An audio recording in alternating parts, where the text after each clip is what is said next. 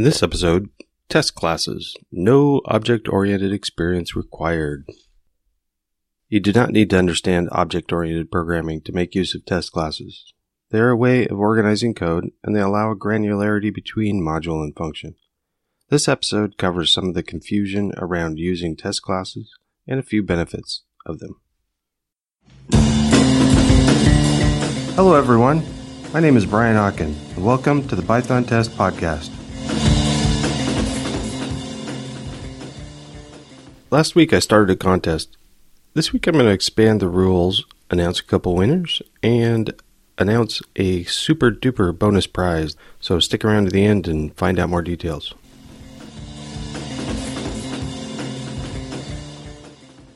With unit tests, you have to use classes. You have to derive from test case. With PyTest and Nose, you don't have to use classes. That is one of the appealing things about PyTest and Nose. The test functions can just be functions. They don't have to be in a class. But they can be. I almost always start writing out test code with code outside of classes, just functions. Just some test functions in a module with other test functions that are testing the same functionality or something closely related.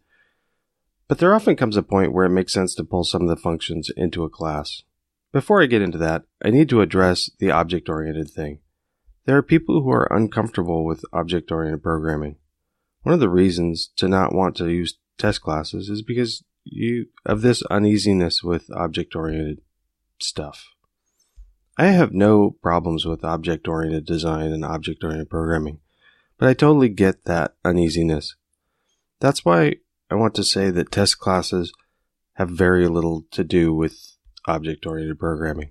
Of course, you can go crazy with inheritance of test classes and do some pretty cool things.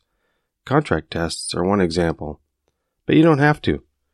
You can and often should think of test classes as mere containers to put some of your tests in when you want to group them in some granularity smaller than a module. Let's go through some of the reasons to group some tests into a class. The, the first is this test run granularity. You can run all of your tests, or just those in one directory, or those in a file or module. Um, if you have a group of related tests in a module that you want to run together, an easy way to do this is to group them into classes. I've got a post describing how to run a single test class. Um, I'll link to that in the show notes. Uh, the second reason is test functions in a class can share fixtures. For instance, let's say I've, I've written a bunch of tests and I realize that many of them require the same preconditions.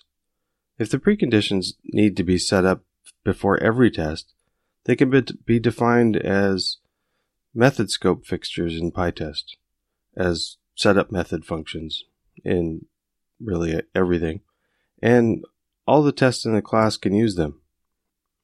If the preconditions can be set up once before the test, all the tests, then the setup can be done at the class scope or setup class functions.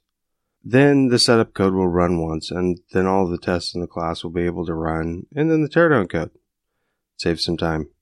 Either way, it keeps the shared fixtures close to or within the class that uses the fixtures. Third reason that I often use classes is to allow one more level of fixtures for reducing setup time. It just makes things easier sometimes. Here's an example. I've got some tests that check a measurement on an instrument using an arbitrary waveform generator. It makes sense to put in module scope fixture the connection to the ARB, resetting it, and setting any settings that are shared by all the tests. Then I can group all of the tests that use the same waveform into classes based on what waveform they need. And then I write a class scope fixture to set up the waveform, or set the waveform file or whatever. Then the test can just run with no method scope fixtures. Or maybe I've got a couple extra settings in the method scopes. There are other great uses for test classes, but that's really what I wanted to cover today. You can use them to for a granularity of test runs, somewhere between module and function. The test functions in a test class can share fixtures, and the extra level of fixtures can save setup time. Makes sense sometimes. That's really what I wanted to cover today.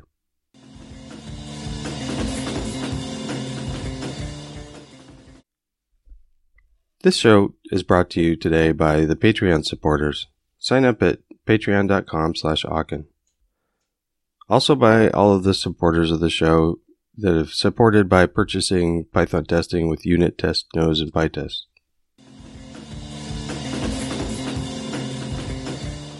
One of the challenging things I've done in my career is transitioning from engineering to leadership. I've been a team lead for a couple years now. It's like being a manager and an engineer at the same time. One of the best books that have helped me through this transition is Leading Snowflakes by Oren Ellenbogen. It's kind of a cool name. You get it? Like software developers are all different, like snowflakes. Anyway, it's a great book and I recommend it even for non-managers. I contacted Oren about including the book in this contest and he, he agreed to it, which is cool. So in early November, I'm going to pick one person from all the entries. Um, this will be a random selection and they'll receive my book if they don't already have it. Oren's Leading Snowflakes in PDF, Mobi, and EPUB. And he's also including the 10 interviews that he's done with managers from Yammer, Twitter, HubSpot, Khan Academy, SoundCloud, New Relic, Netflix, Etsy, Quora, and Palantir. Probably got that one wrong. But that last one, that's Michael Lopp, Rands himself. Thanks a bunch to Oren for donating this. I'll announce the winner of this prize early in November, entries through the 31st of October. I am expanding the rules. I've realized that having a contest based on iTunes reviews is kind of lame because a lot of people don't use iTunes. So, expanding the contest. Everyone who buys the book, buys my book right now, will be entered into the bonus prize. And also, anybody that signs up on Patreon um, will be entered. So there's there's more though. So you can if you spread the word about this show any way possible, I'll enter it. Tweet about it and include at test podcast. I'll see those. Of course, still rate it on something. Rate it on iTunes, Stitcher, SoundCloud, whatever you can rate it on.